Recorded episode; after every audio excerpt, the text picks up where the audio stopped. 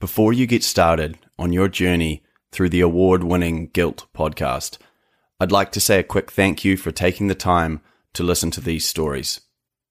You're about to hear live investigations, where you'll be encouraged to form your own theories.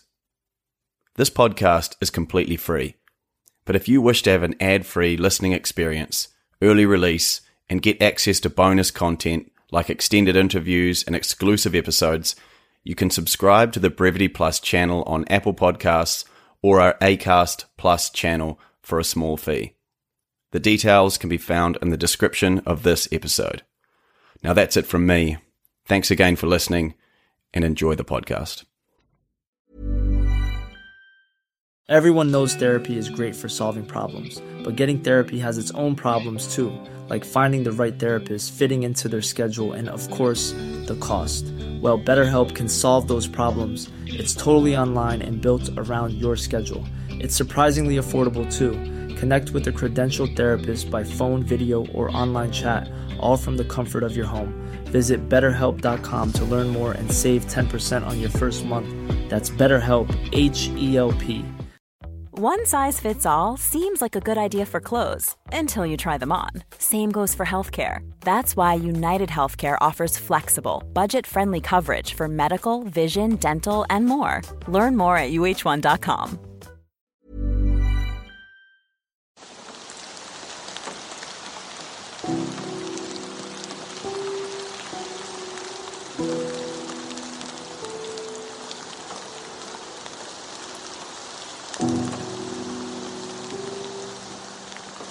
From Brevity Studios, New Zealand, this is Guilt. Who killed Jordan Vidori? I'm your host, Ryan Wolf. About two years ago, around Christmas, I was sitting at my mother in law's home in Waihi, New Zealand. We happened to be talking about unsolved crimes, and the subject, as it tends to do in this part of the world, turned to the murder of the Paeroa pizza man. Even though I'm not a local to the area, I'd heard of this murder, and I could still remember it vividly. Over the next hour, different theories flew around the table, but I was hooked. You see, June 18th, 2012 was a day I actually remember quite vividly. I heard about the death of the pizza man, and for some reason it stuck with me ever since. So after listening to these different theories bouncing around that day, I decided I'd make a podcast about the case. Of course, life has a habit of getting in the way of our grand ideas. For some reason, this was something that I always knew was going to happen. It wasn't a matter of if, it was only a matter of when. Fast forward two years and it's September 2021. COVID has changed our world, and with it, my priorities. I was ready to do something meaningful. I was finally ready to take on this project. But where to start? I had no idea how to make a podcast. No equipment, no experience, nothing. So I bought recording equipment and made a plan. I'd drive to Paeroa and just start talking to people. I felt that if I could speak to the right people, the story would just take on a life of its own, and nothing could prepare me for what was to follow. First off, get ready for a bumpy ride. This isn't like other podcasts you may have heard where they just regurgitate some shit they found on the internet. This is me, starting from scratch, on the street, on the phone, in my car, in people's houses, interviewing people, some dangerous, some who have never been spoken to before, with one goal in mind solving this murder. So, who am I? My name's Ryan Wolf. I'm an actor and a lawyer, and although I don't currently practice law, I believe these two skill sets have provided me with a unique advantage in approaching both the case and this type of media. My aim is to not only solve the case, but to tell a story the story of Jordan Vidori. So, this is it your last chance to swipe right. Take the blue pill and go back to your regular podcast, or take the red pill and let's see how deep this rabbit hole goes. Police have now confirmed a popular pizza man was killed, but they won't say how 55 year old Jordan Vidori died in the Waikato town of Paeroa. So I think the first place to start is to go over the facts of the case as we know them. Well, officially, anyway. What I mean by this is the facts as the police have made them available. Jordan Vidori was a 55 year old Greek born pizza shop owner in the small rural town of Paeroa, New Zealand. Sometime on the evening of June 11, 2012, Jordan closed up his pizza shop, Mykonos, made himself something to eat, then proceeded upstairs to his flat, where he was active on his computer browsing the internet until the early hours. His computer was shut off just before 1:30 a.m. For some reason, around this time Jordan made his way downstairs to the back outside area of his shop. It was here he encountered someone or some people and an altercation occurred, ultimately resulting in a single gunshot. Jordan managed to stagger approximately 15 metres to the roadside gate before eventually succumbing to his wounds while apparently trying to open the gate. At least two witnesses reported hearing what sounded like a gunshot at approximately 2 am. Jordan's body was found at approximately 4 am the next morning by a direct neighbour. It was at 6 am that morning the neighbour called police. An extensive police investigation followed, but no person has ever been charged for Jordan's death. These are the known facts of the case, which can be found through any web search. It is unknown, but highly likely the police have further evidence they haven't yet released. In 2020, Jordan's case featured on a New Zealand TV show, Cold Case. It was during this episode the police revealed two additional, previously unreleased pieces of evidence in an attempt to break the case. First, the type of bullet that was used in the shooting a .22 caliber round, brand Winchester Super X, which, according to a rifling expert, narrows the type of weapon used to only 10 types of .22 caliber rifle. Secondly, two large black cable ties were found near the roadside gate. It is unknown if these cable ties are related to the homicide, but their pristine condition sitting on the top of the loose gravel is curious. Despite extensive police searches, the owners of these cable ties have never been found. Now, immediately, there's some avenues of interest here that I'm going to need to investigate and people I'm going to need to speak to. But before I do that, it's important to paint a picture of the town of Paeroa and the man that was Jordan Vidori.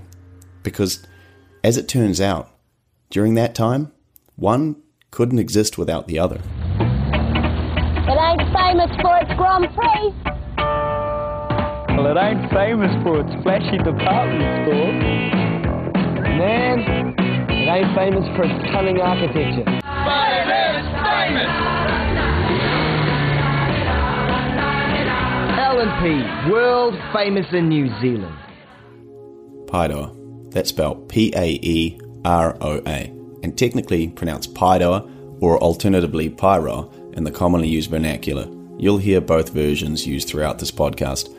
The name is Indigenous Māori and means long ridge, and if you ever find yourself there, you'll see why. The town is situated at the very edge of a large open valley known as the Hauraki Plains, and along its edge runs a rugged mountain range. Paeroa is a small town with an approximate current population of 4,500, but it's not the type of backwater spot no one's heard of where people marry their cousins. Everyone knows Paeroa as the gateway to the Coromandel. To myself, and many others like me who live in the North Island, it's that place you drive through before heading through the Karangahake Mountains on the way to the golden beaches of the East Coast every summer. Oh, and of course, the most famous resident, the 7 metre high giant bottle of soft drink that presides over the main intersection on your way into town.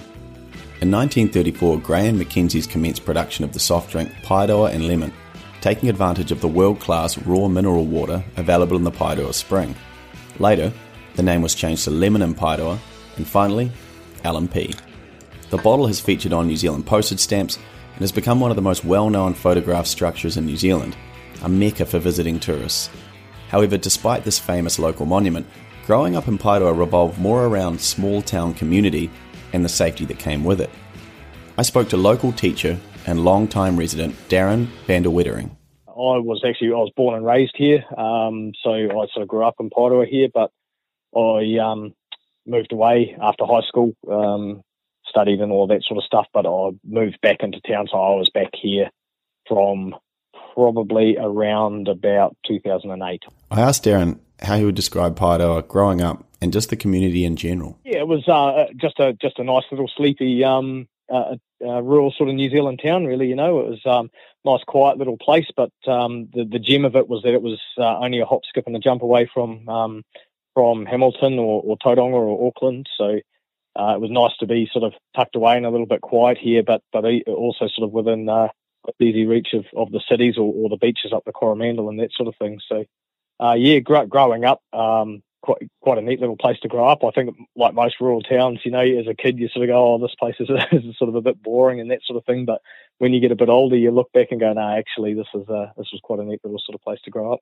You know, as as kids, we sort of spent our time, um, you know, fishing in the river or, or um, you know, riding the bikes around town or um, playing a bit of bit of cricket or a bit of touch down at the field or something like that. You know, we sort of managed to find ways to, to keep ourselves occupied. I asked him whether he thought Paeroa was a safe place to grow up and raise a family. Oh, yeah, absolutely. And I think that was part of why we were quite happy to find ourselves, my wife and I find ourselves sort of back back here, you know. Um, we, we're quite happy and, and, and keen to raise our kids in this area again. We sort of reflect back on it and go, yeah, actually, we had a really good sort of uh, childhood and growing up in this area, so the sort of place we wanted to raise our kids as well. An idyllic rural community setting. We've all heard of or even grown up in these kind of communities before. And often the glue that holds places like these together is the community spirit and the fact that everyone knows, well, everyone. Unlike big cities where the individual person gets lost in the noise of the crowd, small towns provide the opportunity for characters to grow, and Paeroa is no different. I asked Darren if he knew Jordan and what kind of man he was. Oh, he was quite a sort of quite a larger than life sort of guy, you know. Like he was quite, uh, he was always quite neat to have a conversation with. He was quite sort of vibrant and energetic, and and uh, you know, he had a lot going on. Yeah, definitely quite a quite a big personality to him. Yeah, everybody knew who he was. He was kind of like one of those um, iconic people in the town. You know, everybody knew who he was. He he his um his store was you know sort of very well known. Everybody sort of liked his liked his pizza and whatnot. He was really well liked. This is Debbie Osborne.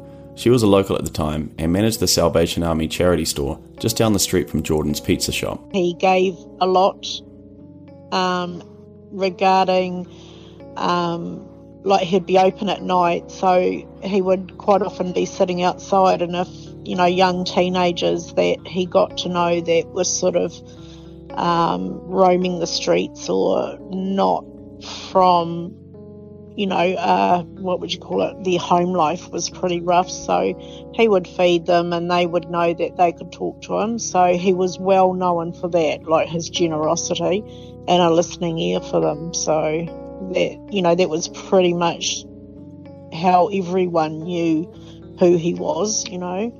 If you were one of these teenagers that Jordan used to give pizzas to in the evenings, get in touch with us. I'd love to hear from you. Was it common to sort of have kids wandering the street in Pyro at that time?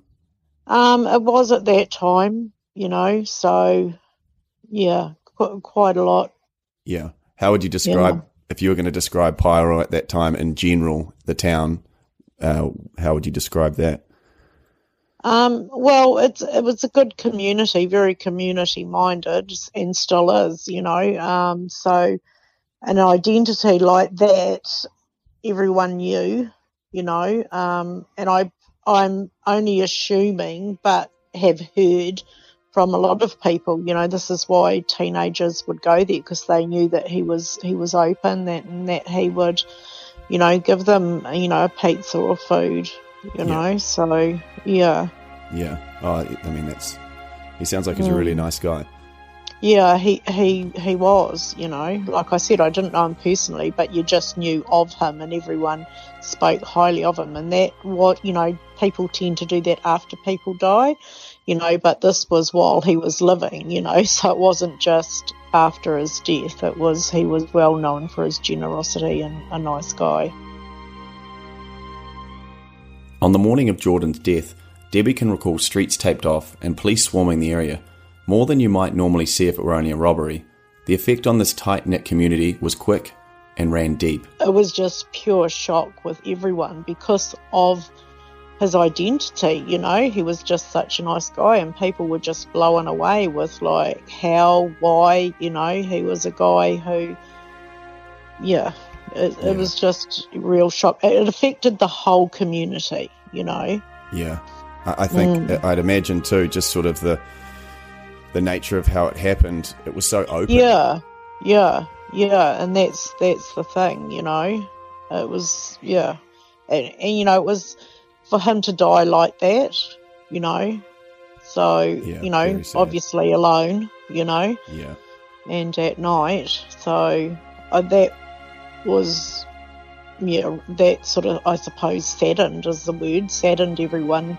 Yeah. You know, apart from the shock of murder, but just thinking how sad, you know, for this nice man. Jordan's death wasn't only felt by his neighbours and the community, but right through the elected council. I sat down with Deputy Mayor Paul Milner, who shared his feelings on Paeroa and fondly remembers Jordan. My name is Paul Milner. I am currently the Deputy Mayor. I've lived here my whole life, so 39 years. Yep. Uh, born and bred here, and my parents are both from here as well, and, and their families. So yeah. And uh, did you grow up on a, in a farming background? Or? No, grew up in town and with a family service station since 1932. Paul is a typical, non-assuming, humble, small-town elected official, and looks young given his more than 17 years in office. We sat down in a small meeting room at the local Paeroa District Council offices. When describing Paeroa, Paul reinforced many of the same points I'd already heard. I would say it's a typical small rural town. We consider ourselves to be the greatest little town in the middle of everywhere um, due to our location. But yeah, I, it's like many other small towns. There's um, good community spirit and vibe, um, plenty of sports on offer and that sort of thing, and a good um, town centre where you can get most of the things you need to, to live a normal life. I think it's changed a lot over the years. So going back to the 80s when the dairy factories closed and that sort of thing, there was three pharmacies and two or three or four shoe shops and that sort of thing, which you don't have quite so much now. But still, I think there's um, plenty of uh, of the shops that you need to be able to, to get by. Yeah, I mean, obviously, antiques. Lots of antiques, some some junk shops, but a lot of good antique shops too. So people come far and wide for the good antiques, and they, they wouldn't come to town just if it was junk shops and second hand shops. So proper good antiques and some funky retro shops, and that have yeah. popped up in the last sort of couple of months as well. In recent years, Paeroa has become an antiques mecca. We'll be revisiting antiques and the antique stores of Paeroa later, as they may play a critical part in the telling of this story. For now, Paul fondly remembers Jordan and his famous pizzas. I used to go there for pizzas very regularly. Um, I was living just around the corner at the time, so I'd often jump on the push bike and shoot around and grab a pizza. He was bright, bubbly, he was quite out there, uh, always had a yarn to tell to different people. He was um, the sort of guy that if somebody was in need, he'd, he'd cook them a, um, a plate of chips or a couple of slices of pizza and just didn't ask for anything for it and, and didn't care if anyone knew that he was giving it, but he was happy to give uh, people in need as well. Certainly an asset to the community. Absolutely. He, um, interesting, the way he came here was he was like most people, just stopped off for a cup of coffee and he sat in the street for half an hour and could not believe how much traffic was passing through. And he decided that was it. He was coming to Paeroa to set up shop. He had a, a, wonderful hat collection and he was probably a, an antique coffee machine collector. Oh. He seemed to be always tinkering with a different coffee machine and uh, loved his espresso. I guess that's, that must be that European sort of influence coming through. I imagine he grew up with it, so yeah. it, was, it was something that he carried on. What was what was your favourite pizza that he made? Did you have a sort of go to? Uh, he had a lamb gyro pizza and it was just, you'd sit there and watch him make it and there was he was um, very extravagant with his hand movements and he was talking at 100 mile an hour while he was doing it as well and every time it came out beautifully so he just had a knack for using good ingredients and putting a bit of love into it. Honestly don't remember the day per se or like it wasn't one of those where were you when type things. It was just a, a shock and it was the middle of winter so it was that cold time of year and just I, I suppose it was a, a, bit of a grey dark day um, literally and figuratively but um, there was all sorts of rumours floating around at the time, and people that thought they saw things or thought they knew things, which have turned out in the fullness of time just to be um, sort of rumours and wishful thinking. Um, I, I, the main feeling was shock, though, really. Like any cold case, rumours are going to swirl when a murder remains unsolved after so many years, and this case was no different. I queried Paul on his thoughts regarding the police investigation. It's probably something that comes up around the anniversary every year where people think, gee, has it been that many years since it happened? And then the next thought is, has anyone ever been caught or held accountable for it? And it's just that unknown feeling. And I don't think it's a matter of um, the police not doing their job or anything like that. I think it's um, waiting for that one or two small bits of evidence that would tie a person, or I know they had a, a vehicle of interest that they were never able to quite work out who was in that vehicle. So it was just one or two little bits of information that need to come forward from someone that knows something. Through all my interviews till this point, Paeroa has been painted as rather idyllic, but I'm curious. Is there a dark underbelly hidden away under the lacquer of a quaint little antique town? not any different to any other small town. I mean, there's there's a people that do a few naughty things from time to time, but it, it's hardly crime central or organised crime central. It's just a just a regular small town like any number of a dozen within an hour's drive of Pirel. I mean, there's been different gangs that have had um, members here over the years, or and that just fluctuates. Sometimes there's a few more, sometimes there's a few less. So, gangs and their activities are an increasing problem in New Zealand, but a low level of gang activity wouldn't make Paeroa stand out from any other small New Zealand town, but this is something I'm going to have to investigate further. Could there have been some kind of gang involvement in Jordan's death? I've personally grown up in a few small towns throughout New Zealand, and most have some skeletons in the closet. However, honestly, at the time of Jordan's death, Paeroa was riding on a high. The newly established Positive Paeroa set the goal of building the town's reputation as a happening town on the rise. Positive Paeroa has been around since about two, early 2000s. Yeah. So it was one of those things that came out of businesses have closed and left and the dairy factory's gone and all of those sorts of things. So what can we do to, to get town on the map? Yeah. Um, the Battle of the Streets bike race was 1992. That started. There was a Highland Games and Tattoo started shortly afterwards and those two major events have been a, a mainstay of town for a long time. I'm a Promoter, so I worked for a positive Paeroa committee and was the promoter for town. So um, that was to put Paeroa on the map in terms of um, bringing business in, bringing people in, promoting and running events. This is Anne Harris. We'd arranged to meet in the local 131 Tavern, and after I botched the original meeting time, she was kind enough to come back to town so we could have our interview. She immediately radiates a friendliness and warmth, but I also sense a feeling of tiredness perhaps from the amount of energy over the years she's expended for the town. She's also somewhat hesitant and a bit nervous about delving back into what she describes as a time in her life that brings up a lot of suffering. In 2012, she was tasked with putting Paeroa on the map, and that she did. Paeroa took out the award for the New Zealand Community of the Year. It's fair to say the entire town was riding on a high, it was no longer known as the town with the giant L&P bottle. I asked her what it meant for the town. Huge, and we, we were really starting to get on the map. I mean, for years, Pyro was sort of known as the, you know, bit of a low life town kind of thing. Um, yeah, beneath everybody else who'd want to come to Pyro kind of thing. Even when I lived in Waihi, so Pyro, you know, ooh, Pyro. But it, it, was gradually changing. A lot more new people coming into town. The businesses were really picking up. Um, yeah. Everything was picking up, and yeah, the events it was really getting known for its events, and yeah. it was like, oh, Pyro, oh, that's a pretty cool town, isn't it? Oh, and also the middle of everywhere, which yeah. So that was the sort of the slogan, was it, of the the push of the campaign? Yeah, in the end, yeah, it sort of became obvious that we had a lot of retirees coming down from Auckland, people who've got family in Hamilton, Rotorua, Tauranga. Yeah. We're an hour from anywhere. Paeroa really was becoming quite the happening town. Large, well organised events like the annual Paeroa street bike race, vintage and classic car show, Highland Games, and a wine and food festival, just to name a few. But these good times weren't to last. It was during this time that a major scandal struck the town when a prominent businessman was outed as being involved in a major child pornography ring. Um, we had one of our prominent businessmen who was had name suppression initially, and um, who I had actually worked with in Paeroa was prosecuted for child pornography, which certainly threw me completely. um, and it also threw the town off its axis as well. Yeah. You know, because he wasn't named, it meant that people were looking at anybody who they thought looked a bit funny that was in business in Paeroa. So I, I felt sorry for a lot of the men that were in business in here in Paeroa, even a lot of them long-standing men, because everyone was going, "Oh, who is it? it must be him." Oh, it must be him.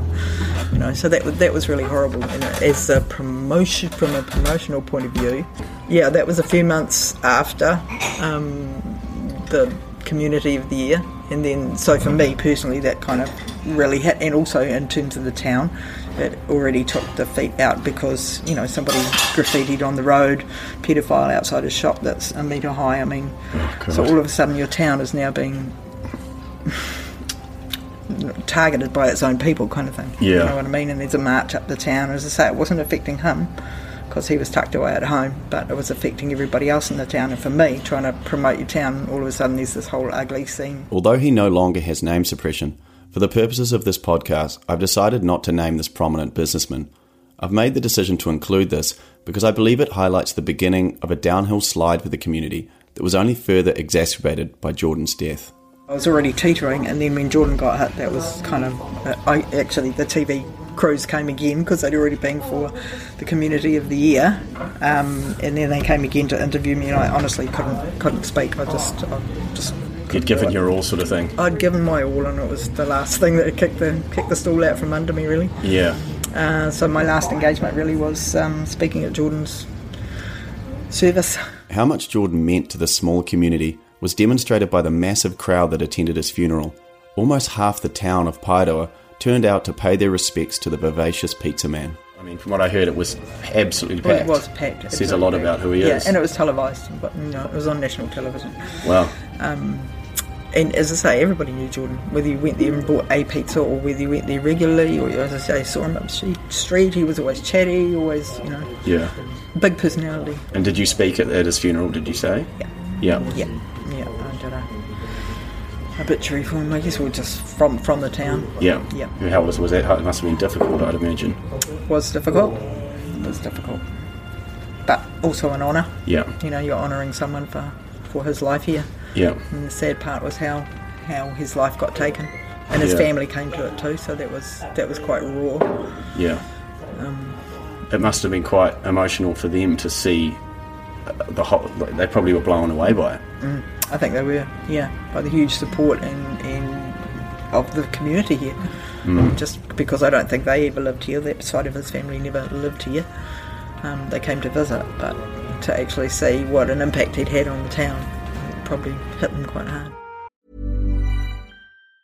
Hey, it's Danny Pellegrino from Everything Iconic.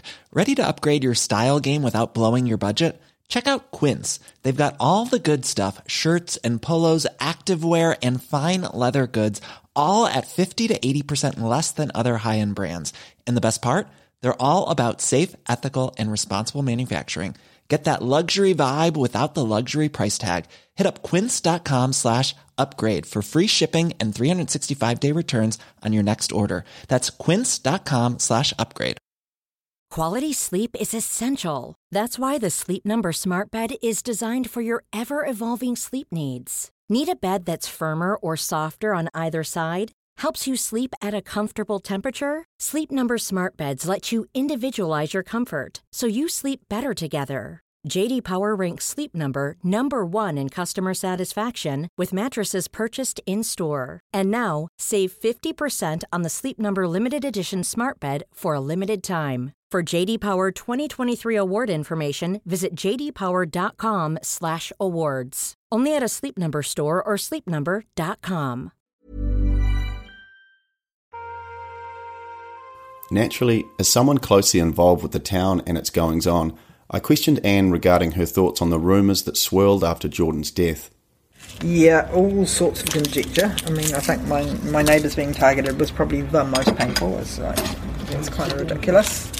Um, I do think that at times the police weren't really looking or asking the right people in the right directions. The neighbour Anne is referring to as Linda Hunter, also known locally as Rusty.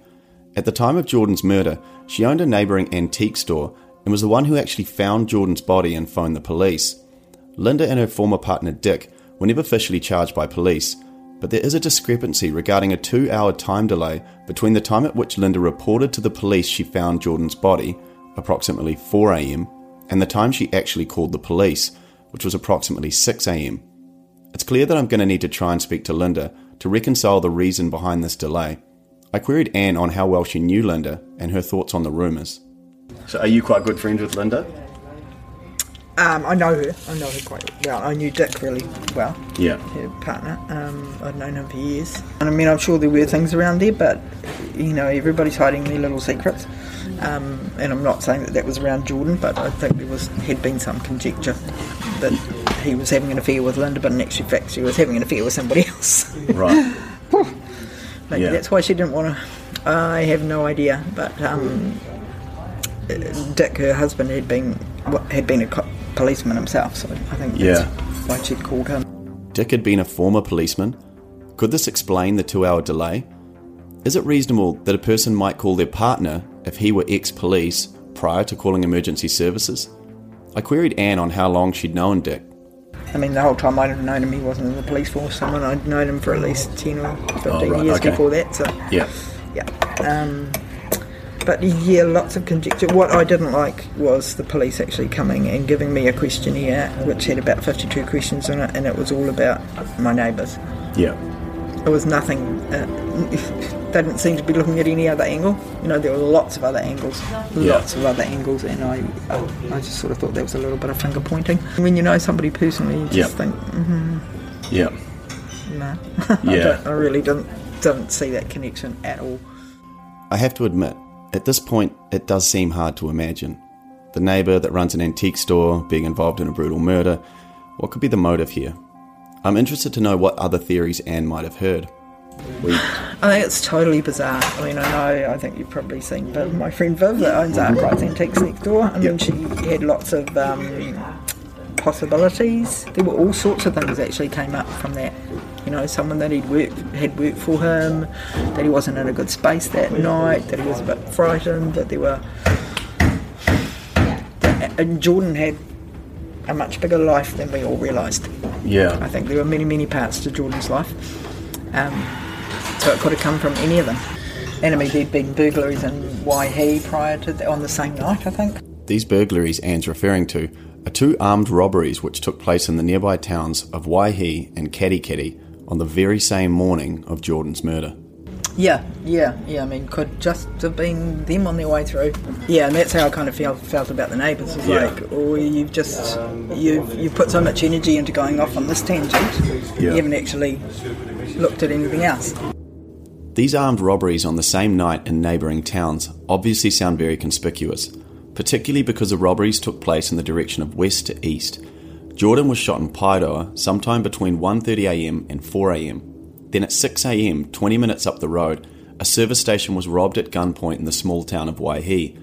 Then approximately 20 minutes later, a convenience store in Katikati, further up the highway, was also robbed at gunpoint. The police did catch and prosecute the alleged offenders of these robberies, but they were never linked to Jordan's murder.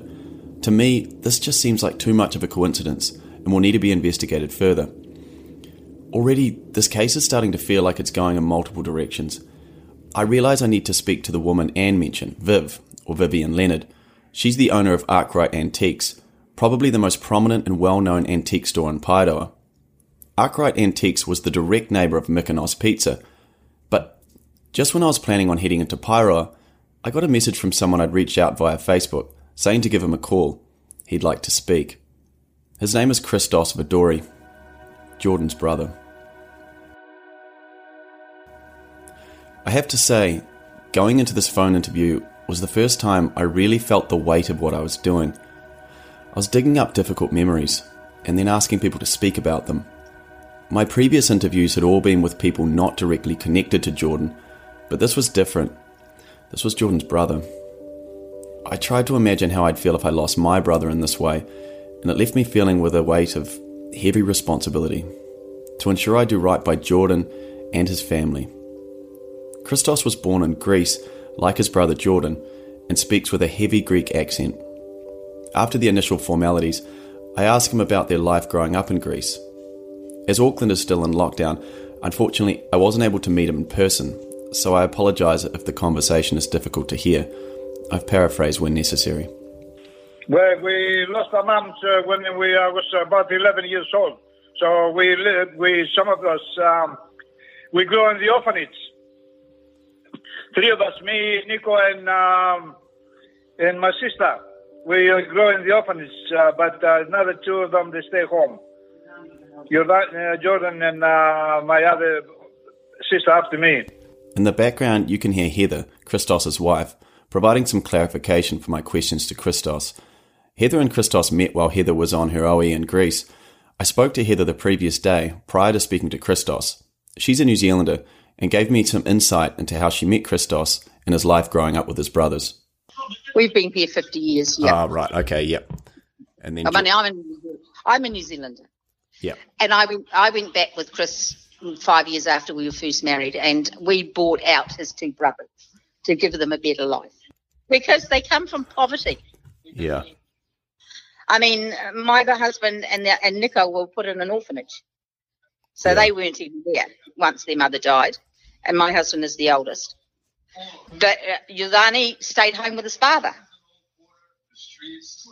And so uh, he he wagged school and didn't want to go. He ended up leaving school at twelve or ten or something, and was on the streets, you know, selling things like that, and going into. This is where the gambling start coming in. They go into those sort of places in Greece and then try selling things to people and doing things like that. Yeah. Just yeah. So yes, life was hard for them. Yeah, all of them. After moving to New Zealand, Christos described how he eventually started a pizza shop, and it was this that prompted him to go back to Greece for his brothers, to give them a better life than they had in Greece. I asked him why Jordan decided to make the move to Paeroa. Oh no, that's been uh, before a long time ago. Before he moved to the Paeroa, he was um, he was stay with me for quite a quite a few years, both of them, Nico and Jordan. But uh, after the he met uh, some other Greek people, then slowly, slowly, she, uh, because we have a pizza and found out he was um, doing we're doing well on the on the business, so they decided Nico and um, Jordan to have their own business because it was uh, a business available there, so he chose to go there. Ah, okay. I see. Somebody told me it was business available, so I told him, and he says, "Yep, I'll go down there." So I gave him the phone number and the, from the landlord. So did. It was done business with them. We chatted like this for a while, talking about him growing up in Greece and the pizza shops with his brothers. And eventually, I got the courage to ask about the day he found out that Jordan was murdered. Oh, um, my sister-in-law, she told me. I didn't even know. My sister-in-law rang me and says to me, "Your brother has been shot." So I didn't take it seriously. So I rang the shop. I rang his uh, mobile phone number. No answers. So I said to my brother, "Let's go down there to see what's cooking, what's happening." My thoughts naturally drift to what that must have been like, what the feeling must have been in that car, him and his brother, making the two-hour drive from Auckland, having no idea what was going on, only to eventually find out the tragic news. Yeah, well, that's uh, the, the, the same uh, the same day, and we found out what was happening. So we go down the pilot to find out what's, um, you know, by the police. So the police have come to see me. I've been down there having uh, some conversations, and you know. You must have been at the time. I mean, obviously it would be shock, but of course I'd be shot. Yeah. Of course I'd be shot. Everybody's shot. Did, did I you... mean, losing your brother is, uh, is not just a small thing. Yeah. Especially if it's been, it's different if you say having an accident, but uh, somebody shot, shot him. It's something, you know, some serious business. Did you have a feeling at the beginning maybe Jordan might have been involved in something you weren't aware of, or? No, no, no, no. The only one uh, Jordan used to do is just play the the horses, the dogs, and the scratches. That's it. Yeah. If you missed that, Christos said the only vice Jordan used to have was betting on the horses, greyhounds, and lotto. This did interest me, as it was one of the consistent rumours in the early days of the case that Jordan had had a big win on the horses, and robbing him may have been motive. I put this to Christos. I've heard people say that he'd had some big win on the horses. Um, how much? No, money, how much no, would he bet on? Rubbish. Yeah. That's rubbish. No, that's rubbish. You used to play a couple of bucks there. That's not. Uh, don't, don't take this uh, uh, seriously. This thing. Yeah. It's not. Uh, not a gamble like that. Yeah. Just more for fun. He didn't make money of the horses anyway. He's just uh, entertaining himself. To clarify, gambling on horses and dogs is extremely common in New Zealand, and certainly not an indication of anything sinister. And Christos's view of Jordan's gambling habits certainly are in line with casual betting. However, my goal in this podcast is to investigate every lead with the goal of removing the rumour so hopefully we can see a clearer picture of what really happened. So we'll revisit Jordan's gambling in a future episode. For now, I asked Christos about the last time he saw Jordan. He used to have the days off. He used to come and uh, my pizza shop, and then go to the Nico, and we have a little bit of chat together. When I finished, we gone because it was having day off on uh, days, I think. He was closing the shop, so he was come to see his kids, and we have sit to, together and um, we have we talk the whole days. What's happening? You know how we survive and all these uh, things. And that was the last um, day we drank together, three of us, and we took a photo of it. And the next day he was gone. Oh wow! That was the last uh, thing. It was good to, to be three together. We have a, you know, ouzo and uh, drinking, and we're talking about it for the old days. And then the next day, it happened. Yeah, and so he, he was quite, he was quite good. He was always going up and seeing his kids, and oh, of course, yeah, he loves his kids. He loves his kids. No doubt about that. Jordan used to make a weekly trip from Paeroa to Auckland to see his brothers Nico and Christos and his four children. I've reached out to this side of the family. However, at this stage, they've declined to be involved in the podcast. One thing is very clear Jordan loved his kids and was a great father, so I do hope they may speak at a later time. I asked Christos if him or his brother have any theories about what may have happened to Jordan.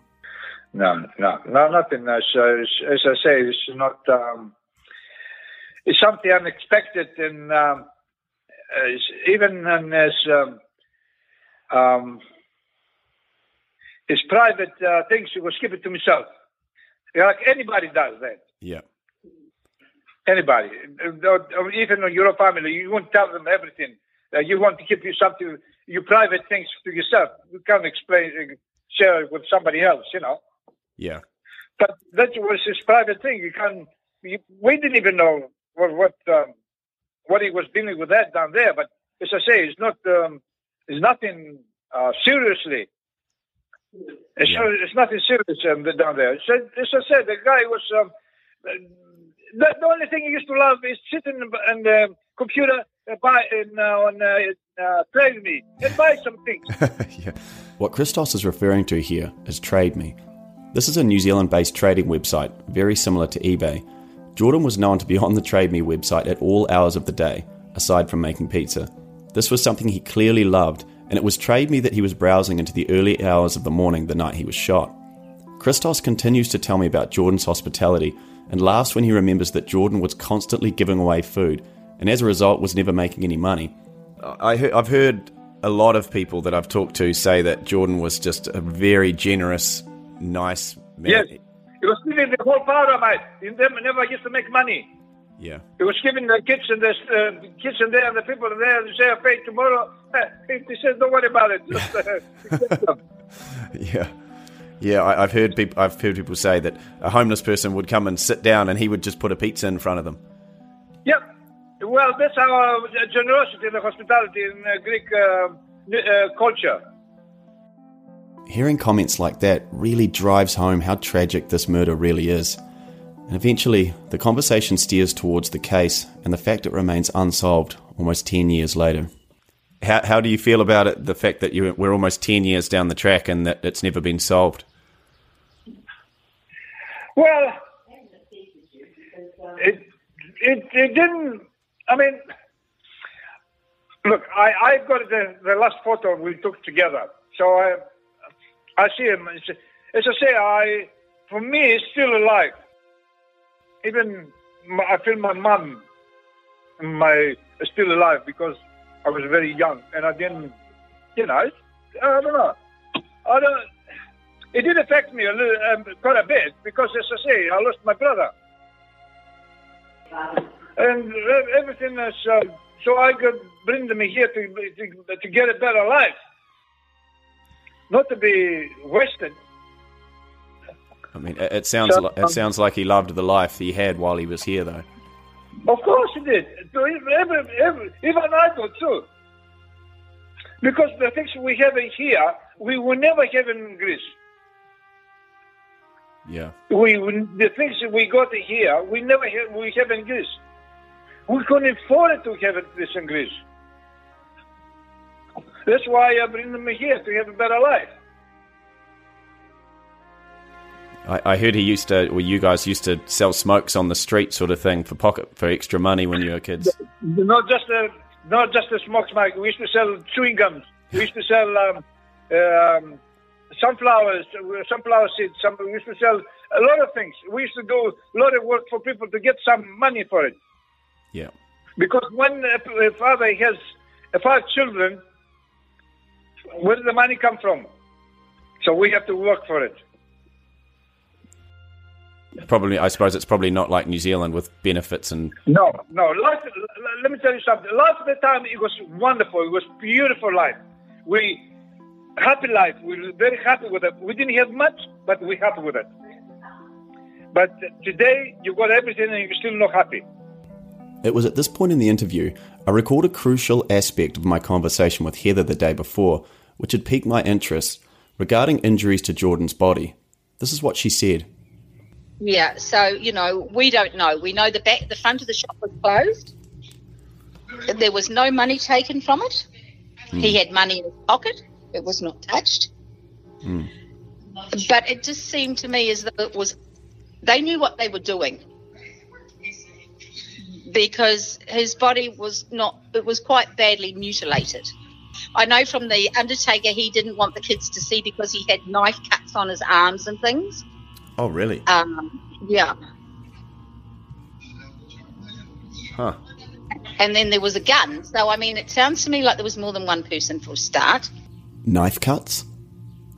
Up until this point, the only information the police have ever released regarding injuries are that Jordan had been shot, apparently once, by a .22 caliber rifle. Yeah, I mean, knife cuts, I have not seen or heard of that before. That's, yeah, well, that, that's that's interesting. What, that's what the undertaker told us at the time that they didn't want the kids to see. Knife cuts and a gunshot wound. This is a crucial new piece of information. I asked Christos if he recalled anything. But the thing is, uh, they asked us to, the coroner asked us to get some um, long sleeves uh, because he has some cuts. I don't know what, uh, what's the, what, what the cuts come from. I, don't, I have no idea. The fact that Jordan had cuts to his arms significant enough for the Undertaker to ask for a long sleeve shirt is a huge new piece of information. We know he was shot with a rifle, but this would indicate there was likely a second weapon. If this is indeed the case, the police have never made this information public, and on the surface would imply there must have been more than one killer. Is it possible Jordan had received these cuts innocently during the day, or were they an injury made by the perpetrators? This is something I'll be investigating further. I mean, how, how important would it be for you for this? I know you said you've got your photo and you do remember that, but if this case could be solved, would it give you sort of a sense of closure? Oh, crikey. If they solve it, then uh, I'll, be, um, I'll be telling everybody back home. Because they worry. They always ask me, always ask me. They find anything, they find anything, they find anything. I said, no, they don't. They said, what kind of police if they can't find the, uh, somebody murdered? Hmm. But uh, as I say, if, uh, if he was aggressive, we'll find it very quick. Yeah. If it happens, this and this, it won't take about even 24 hours. Yeah. They will find the, who, who's done it.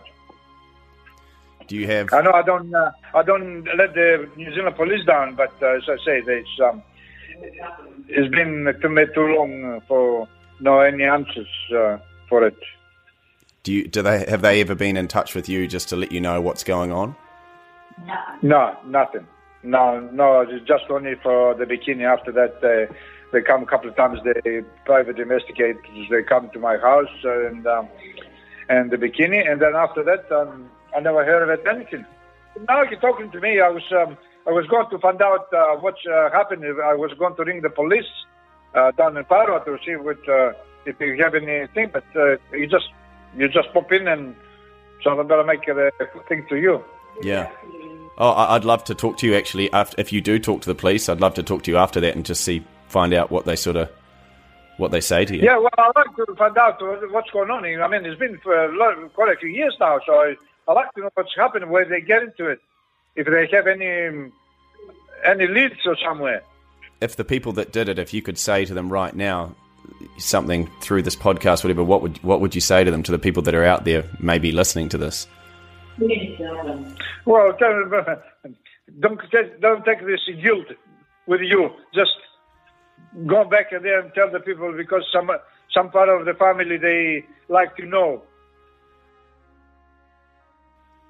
why you done that. What the reason? You can't just uh, let it go like this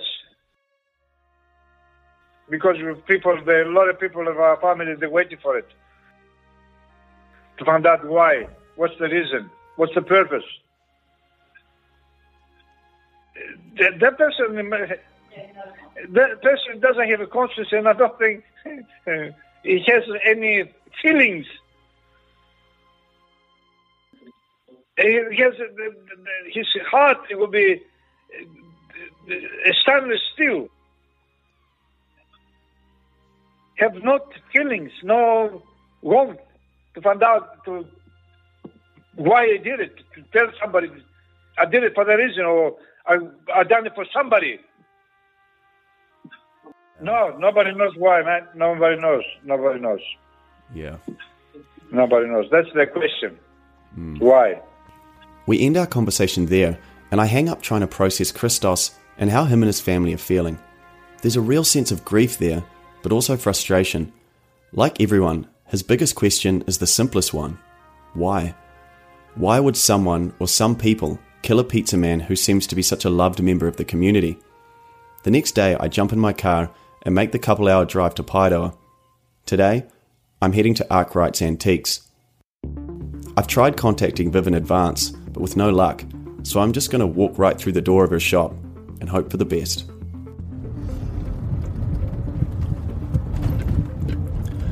So, just heading into Paeroa for the first time. It's interesting because normally going through Paeroa for me, this is a turn right and continue on town, not a place that I would normally stop. So, so my plan here today on the first visit is to go to Arkwright Antiques and try and track down Vivian Leonard, who I understand is quite familiar with the case and was the neighbour of Jordan, and also have a bit of a head around town. And I'd like to go to the actual scene and walk through that. So, yeah, find a good spot to park. Just pull it away a bit further. Back, back, back, back. Oh, there we go. Thank you. They can be a bit tricky, those things, can't they?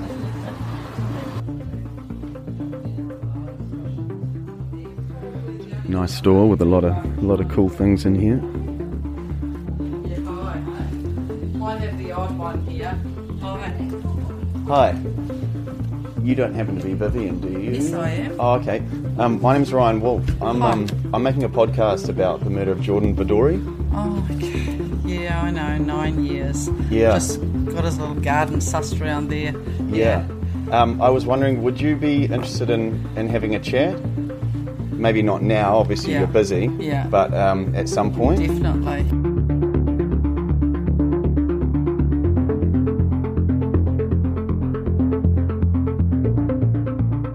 Thanks for listening to this first episode of Guilt Who Killed Jordan Vidori?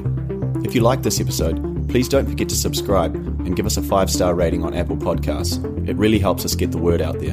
And make sure you tell two friends about the podcast. Guilt is written, produced, and edited by me, Ryan Wolf, and is a product of Brevity Studios New Zealand. Opinions of guests of this podcast are not necessarily a statement of the podcast itself. On the next episode of Guilt Who Killed Jordan Vidori? The paper, local paper, come and they said, you know, we're going to do a follow up on Jordan. Do you want? And I said, yeah, I'll, I'll help. I, you know, I'll do anything I can to help catch who ever killed him. Anyway, they did a big story and a big picture this big on the front page of me, and then. And someone said, "Oh, you'd think the Hauraki Herald would have a story because they're all owned by the same out." So the next week, another big story came out with it added to, and it was like, "Oh God, shrink," you know, because then it was out there for everybody to see. Well, my girl was working here and I was over in the refinery. And I get a phone call and she said, Oh, there's this guy here who wants to talk to you, big Maori guy. And um, gave me the phone. It was raining outside, I could barely hear. And he said, Look, I just read the story about you trying to find out who did the murder. He said, he said, I know who did it. And he said, and he's dead now. So he said, just lay off, just forget about it. And I said, Well, have you told the police this? And he said, Yep. He said, They know. He said, It was my nephew. He said, and he got killed.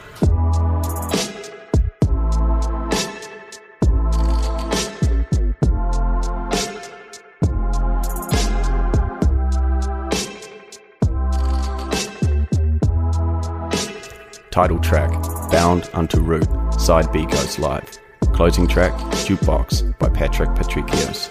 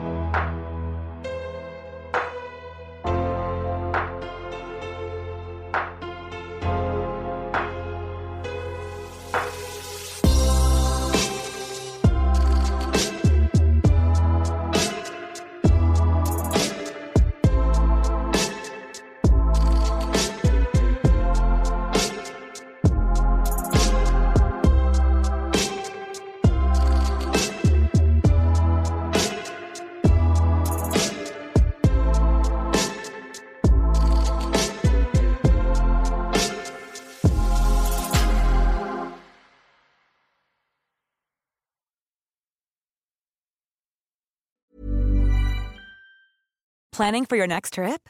Elevate your travel style with Quince. Quince has all the jet setting essentials you'll want for your next getaway, like European linen, premium luggage options, buttery soft Italian leather bags, and so much more. And is all priced at 50 to 80% less than similar brands. Plus, Quince only works with factories that use safe and ethical manufacturing practices. Pack your bags with high-quality essentials you'll be wearing for vacations to come with Quince. Go to quince.com/pack for free shipping and 365-day returns.